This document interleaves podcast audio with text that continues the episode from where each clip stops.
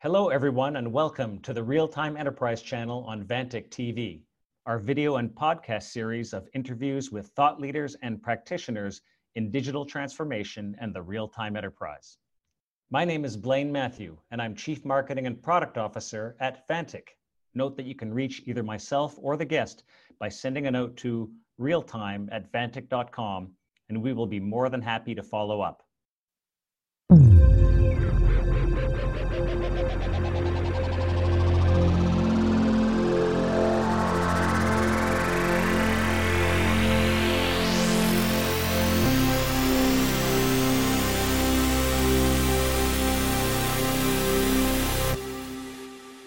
Those viewing the video version of this episode may have noticed that this is not my usual VANTIQ TV backdrop, and you may be hearing some noise in the background. Today's episode is being brought to you from the Field Service USA 2018 conference at the Ritz-Carlton Resort at Amelia Island, Florida. It's been a great event for field service leaders and practitioners to learn how to drive the digital business transformation of their organizations, very relevant to today's conversation. Joining me today is Raz Heiferman, Senior Digital Transformation Advisor at i8 Ventures based out of Israel, where Raz is joining us from today. Raz has previously held senior IT and leadership positions in both the Israeli government and industry. I'm also excited to note that Raz is one of the keynote speakers at VANTIQ's upcoming Global Partner Summit to be held this October 2018 in San Francisco. Thanks for the time, Raz. Thanks for the introduction. You're welcome. So as you know, I've seen your presentation, or at least a preview of it, that you're going to give at our summit this fall, and I'm really excited to hear you deliver it.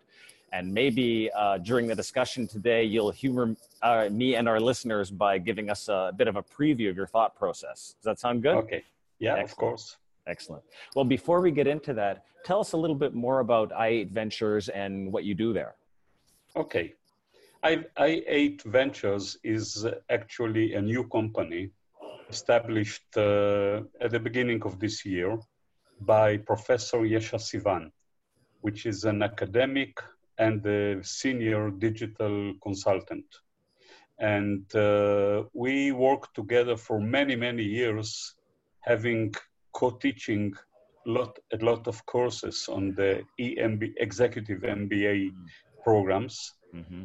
And we wrote together many articles. And I would say, in the last weeks even, we published our new book. It's a new book. It's in Hebrew. It's in a digital format. By the way, we are working on translating it into English. Excellent. And into Chinese. Chinese is also one of our, because Yesha is teaching in the Chinese University of Hong Kong. So, and we have written an article that is going to be published very soon by Cutter Consortium. And this is the article that we call it Agilification of Your Digital Company. So this will be the topic that we will discuss a little bit later. So i8 Ventures is really a consulting company which has several targets. One is provide high-level, senior-level executive and boards consulting services, but we also develop materials. And one of the materials is the book, okay? And we also are going to present or to prepare materials for professors and for teachers so that they can shorten their way to produce such lessons on digital transformation. Excellent. I very much look forward to the English edition of that book. So that I'm sure that will be fantastic. Yeah, it will take some time, but it will arrive. That's great. Well, obviously your experience in consulting and academia was founded in many years in industry, in the so-called real world, learning these lessons. Maybe tell us a little bit about your journey to get to where you are today. Yeah. I held some very senior positions in the Israeli IT market, being the the VP of Information Technology for Bezeq. Bezeq is the Israeli incumbent telecom, a very large company. I worked there for 10 years. And after that, I worked 6 years for a quite digital company, which is Direct Insurance, which is a company that provides direct services to customers, not using agents. And there we transformed the company from a call center type of operation into a very, very digital B2C business. Mm-hmm. After that, I worked for a couple of years at the government, at the office of the government CIO, where I was in charge of what we called the shared services of the Israeli government, which means all the different ministries, and there are many ministries and authorities, are using some of the systems that we have developed as a shared service, so they don't have to invent the wheel time after time.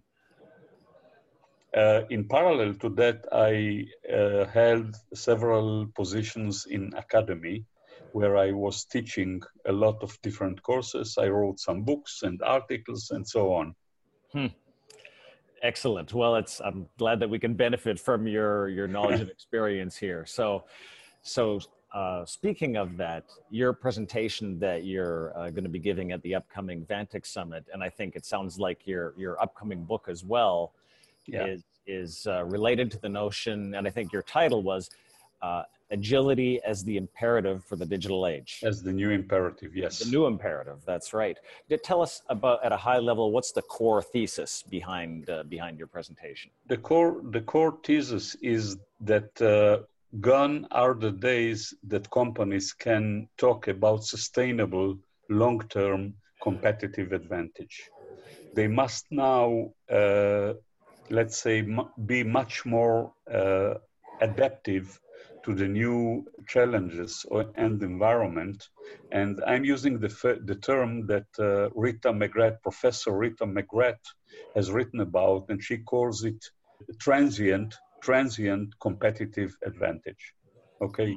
Which means that companies should be very agile in order to be able to change quickly the course of the company and the competitive advantage in order to react quickly to what is happening in the technology, in the business models, in the competitive arena, and so on. So the real theme that I believe is now the biggest challenge that companies have is how do they become agile companies?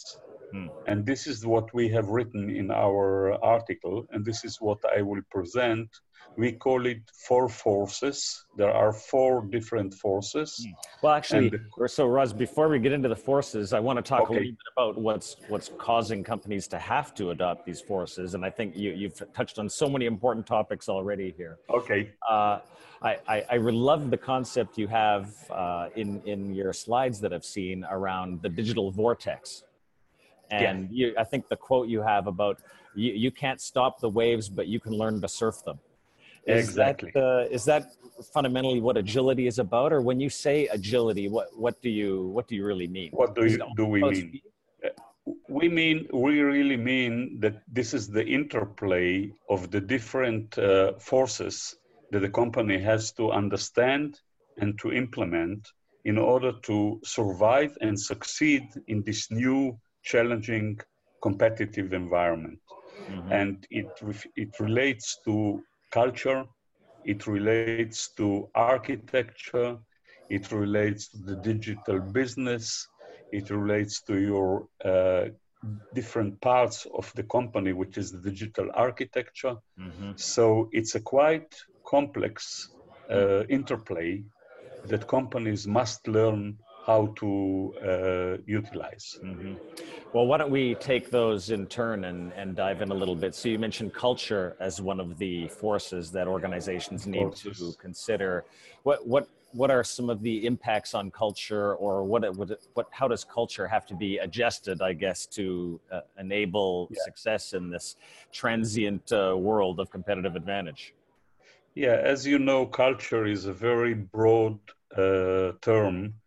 But eventually it is a very important one, and it impacts the companies in the way they behave. And if there are companies that are very rigid and very slow in decision-making and very slow in reacting, and they are more silo-based, they don't play together quickly, then they will have challenges in the new era. So we believe that culture is almost one of the most important, and by the way, one of the most challenging parts of the agilification of a company. So, and what we really believe in is that it must begin from the top. It's not an issue that the IT department shall or should pursue. It is something that is much larger than a single department. We are talking about an organizational culture, which means the speed that you are taking decisions, the way that you work together with your peers, how quickly you adapt to new challenges and new business models and so on. So we believe that having said culture is a very, very important issue that somehow, sometimes companies miss, and they go directly to more technical parts of the challenge. Well, I think part of the challenge that companies have in thinking about culture is not understanding how do you create culture, how do you cause culture, right? I think a lot of companies and executive teams feel that culture is something that sort of happens, and maybe they inherited it from the history of the company. But I know leadership is also one of your forces, and as you said, leadership from the top is very important. How, what does that leadership have to look like in order to create the culture that is necessary? Yeah. I believe that it starts with a lot of giving, being an example, okay, for your employees, the way you look and react to the modern, let's say, environment. And leaders are the role models for many of the employees, and the way that they behave and react is a very important part of creating the culture that encourages experimentation, understands that if you are going in innovation, you will fail sometimes, and it's okay. As long as you learn from your failures, it's okay to fail, and we call it fail fast, okay? So there are a lot of small issues that are making the big picture of culture. It's not one thing that the leadership should do. It's a set of different parts, most of them by the example. They have to give the example how they behave, and all the employees and the organization at large will learn how to do it, right? And to be a much more agile. They have to encourage, for example, breaking the silos between the different departments. You have to start to work in small teams and teams that are diverse. So there are a lot of issues regarding culture, and I really don't take it that it's something given and the company just continues, and the DNA of a company is something that you cannot change. I don't believe in that. Yep. So leadership through example, you know, utilizing the very important part of fast, breaking silos, encouraging diversity, small agile teams, using methodologies and leadership based on those principles can help, you believe, morph culture in a way that can make a company more agile. Yeah, you are right. And there are some methodologies out there like Scrum and Agile, and so most of them come from the software development. But when we talk agilification of a company, it's much larger than the IT department. So at some time, the organization has to stop piloting agility and scale it to the scale of the whole company. And that's the tipping point that most companies are missing. They are continuing to pilot in different departments and so on. They have at some point to stop and scale up to the whole organization. That's a very wise comment. I'm going to use that if you don't mind. This notion of, guys, stop piloting agility. Everybody is doing a POC of agility instead of actually becoming agile organizations. Exactly. You're right on. That's a great comment. So I think going down the stack, I guess, another of your four forces is business architecture. What does that fundamentally mean? And maybe that's something to do with not just piloting agility, but making it a part of your business architecture. So tell us more about that. The business architecture is really a part of what we see, let's call it business models that the company is using and how it's interacting with the customers and how is the company innovating new products and new experiences for their customers. So actually, business architecture is a term that is an envelope term for most of the parts of the organization, the way you do your business, okay? And the way you do your business has now a very, very deep relationship with digital technologies. And the real question is, are you utilizing all the power of the digital technologies in order to be new or to innovate in new business models and new ways to provide experiences to your customers and so on? This is the digital, let's say, business part of the company. Well, and that leads, I think, to the final force, which is the actual digital architecture, right? That's right. The technical underpinnings that enable your business architecture to be digital first, enabled by the culture and the leadership. What is your, tell us more about what it means, what you mean by digital architecture. Digital architecture, and I'm using here an article that I've read from MIT. They have defined two backbones. And I believe that every company should look at their architecture with these two backbones. There is the digital services backbone, and there is the operational backbone. Both have to integrate and to work and to collaborate in order for a company to be a digital company. You cannot make your experiences great and your internal processes being far behind. So the company has to make sure that the two major backbones, which is the operational and the digital service, are in place. And when I'm talking about the digital services backbone, I believe that we are really seeing how the world is advancing into a real-time, into an event-driven, into a distributed architecture.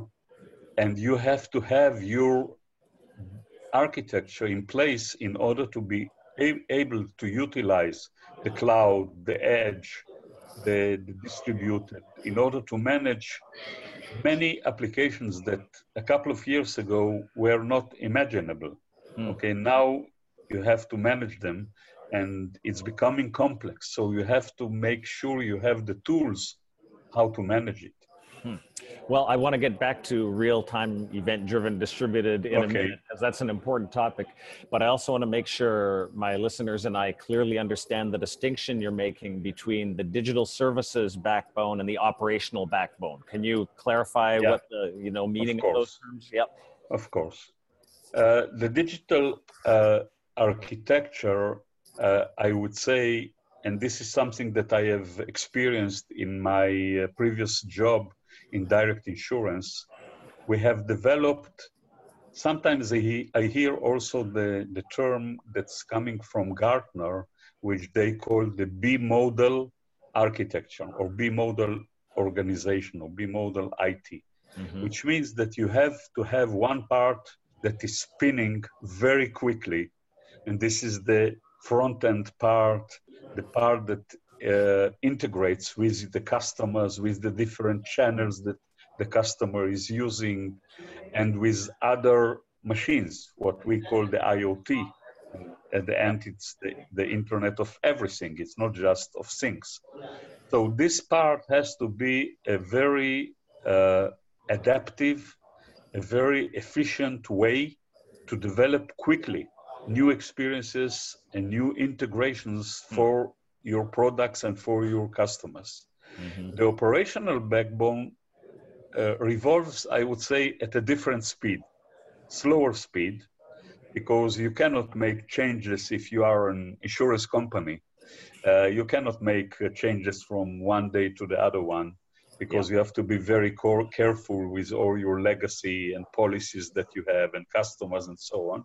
But still, this backbone should also be advanced and capable to be integrated with the other spill, with the other, let's say, backbone. And so these two backbones are the foundation, I would say, of the architecture of any company that wants to compete in this new era. Very interesting. Thank you for that distinction. I think that's a very powerful one. So we started with leadership, you know, driving by example culture in the right direction toward agility that enables a business architecture based on a digital architecture that has two backbones, the digital services backbone and the operational backbone. I get it. And I think the framework makes a lot of sense. Okay, now I want to return to something you brought up a minute ago about the real-time event-driven distributed architectures. Tell us a little more about why you feel that kind of architecture is actually what you need or what a company needs to be successful digitally. Look, if we are looking at what is happening in different parts of our economy, then you see that more and more parts are becoming autonomous. We are talking about autonomous cars, we have autonomous warehouses, we have autonomous parking lots, and this type of, let's call them businesses, okay, or parts of the business, must react very quickly to a lot of different events coming from different sensors. And there are a lot of sensors. If you look at a car is full of sensors.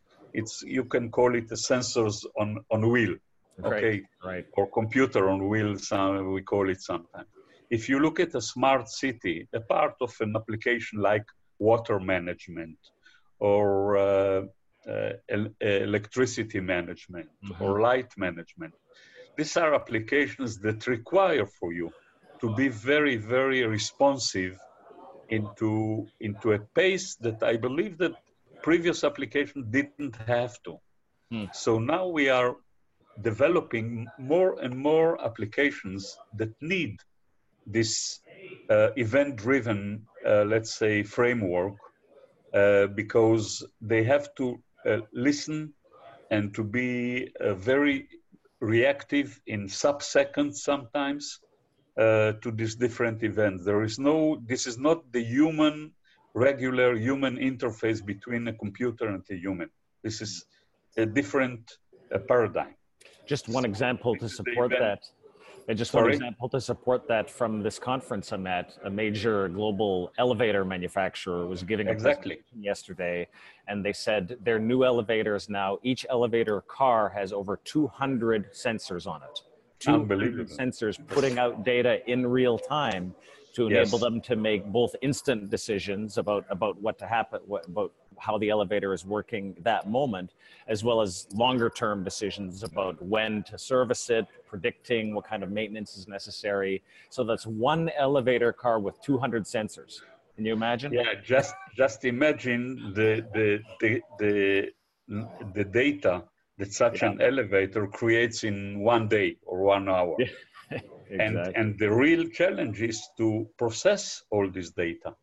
Okay, and to first of all, sometimes you have to react directly, real time, what we call. Right. And sometimes you can make slower decisions because it's longer service times. But anyhow, this is a different economy.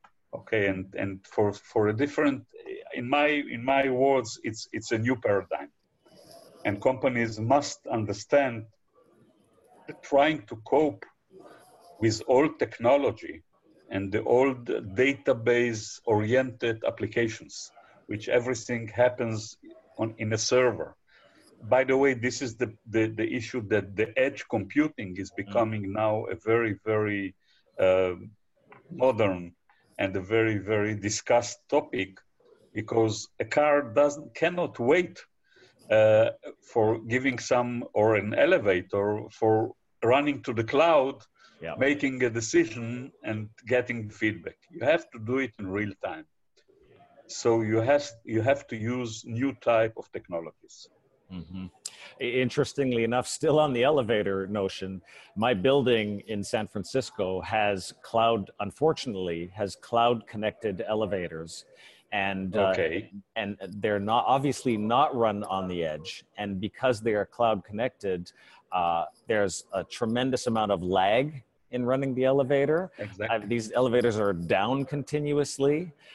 Definitely not using edge computing principles to run an elevator in real time. That's not how to do it. So I think you're very correct in saying, if you're going to become a real-time event-driven business and using those technologies, increasingly I'm convinced you will have to adopt edge computing to make that happen. Exactly.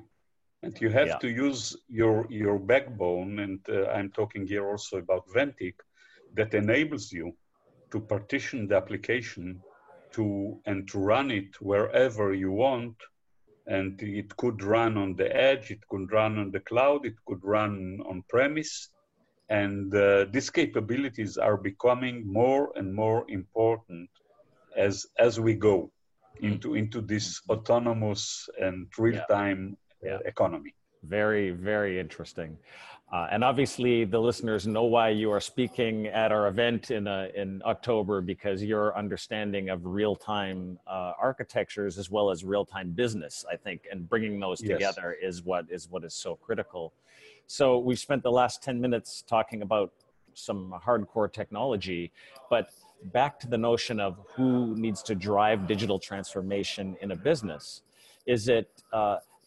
there's the discussion ongoing about IT versus OT, right? The operation side of the business versus the technology side of the business. Who do you think is fundamentally more responsible for ensuring the success of digital transformation initiatives? Yeah, this is really a challenging question.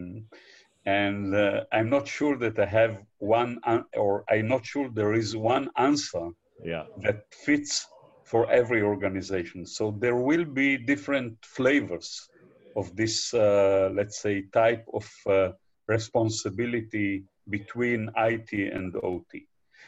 I can tell you, for example, when I worked with Bezeq, which is a large incumbent telecom operator, at my times, there was a real distinction between IT and OT. Okay, I was in charge, I was the VP of IT. Right. And there was another VP, which is called VP of Engineering, but he was in charge of the all of the OT part of the systems. At that time, it was very understandable. The OT was quite different from the IT. Okay, we had different technologies, we had different servers, it was different types of equipment.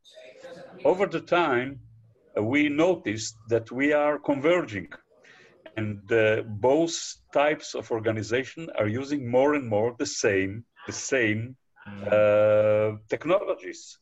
We are using databases, SQL type of databases. We are using Unix servers. We are using TCP and so on. So this is what was once. If you look now, same company that I worked for, they have converged the IT and the OT under one manager.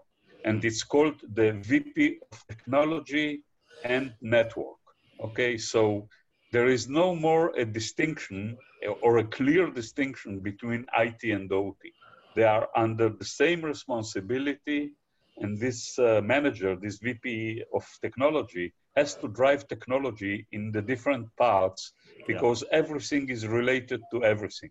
Okay, so I believe that at the end of the day, in some types of organizations, this will be the landscape. So there will be one leader which will be the CTO, the technology leader. I don't know. There are different names. There is the CDO, right, CIO, and so on. But the different organizations will somehow converge because the technologies are converging. The applications are crossing the boards between the different type of organizations. And yes, there will be also organizations that you will see a CIO working beside the CDO. Mm-hmm. And this is fine. This is also in, I believe that these organizations are, I would say, less real-time, less engineering type of applications. Mm-hmm. Because if you are into this engineering environment, it will converge eventually. Mm-hmm. Very interesting. And I asked this question of many of my guests, and that's actually the first time somebody has talked about really the convergence of IT and OT. And I think that's a very, very This will be the trend. Very interesting. Well, we're getting close to the end. I usually ask my guests I give them a chance to call BS on some aspect of conventional wisdom, maybe where the gurus are saying one thing and you believe it's actually going to go in another direction. Is there an area where you think most people are just off base? I'll be humble. Okay, I'll be humble for that. But anyhow, I believe that there is such an area. I'm reading a lot of articles and even books that are predicting that humanity will lose a lot of jobs and maybe the unemployment will be very significant in the coming years. I'm not sure about that because I would say we have witnessed technology, a lot of technologies at the beginning. Everybody was afraid, okay, we are going to lose the jobs. Just to take one example, if you take the refrigerator, okay, when the electric refrigerator appeared, a lot of people lost their jobs. The jobs was cutting ice and distribute the ice, and suddenly you don't need them. So there was a sense of losing. And we are talking about large numbers, millions of people, okay? And if you look a couple of years later, now that the refrigerator is a commodity, still there are people selling refrigerators, distributing them, repairing them. So there was a shift in the employment, but I'm not sure that we lost many jobs. We lost some type of jobs, but we gained some other type of jobs. So coming back to the robotics and AI and all the digital stuff, I believe that this will be the same. We are seeing and witnessing now that there are, for example, new jobs that we didn't have a couple of years ago. Data scientists, okay, well, is something quite new. And as McKinsey says, they are going to be one of the most wanted type of jobs in the future. So I'm less pessimistic than some of the people when they look at the technology in the long term, how the technology will affect humanity regarding employment. Yeah, well, I fundamentally agree with you, Raz, and I think as we've discussed in previous episodes, it's about humans and machines and systems collaborating, right? Exactly, yes, exactly right, yeah. And that will make, I think raise standards, raise the economy, create jobs everywhere. So that's the whole. There will be a need to reskill people, to teach people, but. I believe that the overall picture is not so pessimistic as some people are trying to tell us. Good. Well, I'm with you, Raz. So let's wrap it up. Any final takeaways or tips for a business leader that is trying to drive a real-time transformation in her business? Yes. First of all, all of us have to admit that this is a challenging process. And what we call sometimes the digital journey is really a challenging process. It's easy to say, hard to perform. okay? And secondly, I believe that this journey is almost a never-ending journey. It will not end after you will implement this or other type of technology. As soon as you implement something, there will be a new technology. There will be a new business model. Right. There will be new competitors in the market. So we are talking really about an ongoing journey that I don't know how long it will take. And I believe that leaders have to understand it as they go on and embark on this journey. Yeah. Some leaders have the notion that, okay, it's a project. And right. I don't call digital transformation a project. It's a long-term program. It's a long-term journey. And if leaders understand and have the right expectations, I believe that they will be able to lead their organizations through this quite challenging, and I would say exciting times, really exciting. Yeah, well, I think that's great advice, Raz, and that wraps it for us. So thank you for joining us today. A very insightful conversation, and I'm very much looking forward to seeing you in person this October. Thank you very much, Blaine, and it was my pleasure, and thank you very much. You're very welcome. And for those interested in hearing more of Raz Heiferman's thoughts, you can email him at raz.heiferman@i8.ventures and follow his posts on LinkedIn, although it might help if you can read Hebrew. And we definitely look forward to your new book, both in Hebrew and English, and I'm sure many of our listeners in Chinese as well. So thank you again, Raz. Thank you very much. See you in San Francisco. You bet. And you can reach out to me anytime at realtime@vantiq.com. If you would like to subscribe to the podcast version of The Real-Time Enterprise, search for The Real-Time Enterprise on iTunes or SoundCloud. And if you are already listening to the podcast version of The Real-Time Enterprise, please leave a rating or comment and let us know how you are enjoying the show.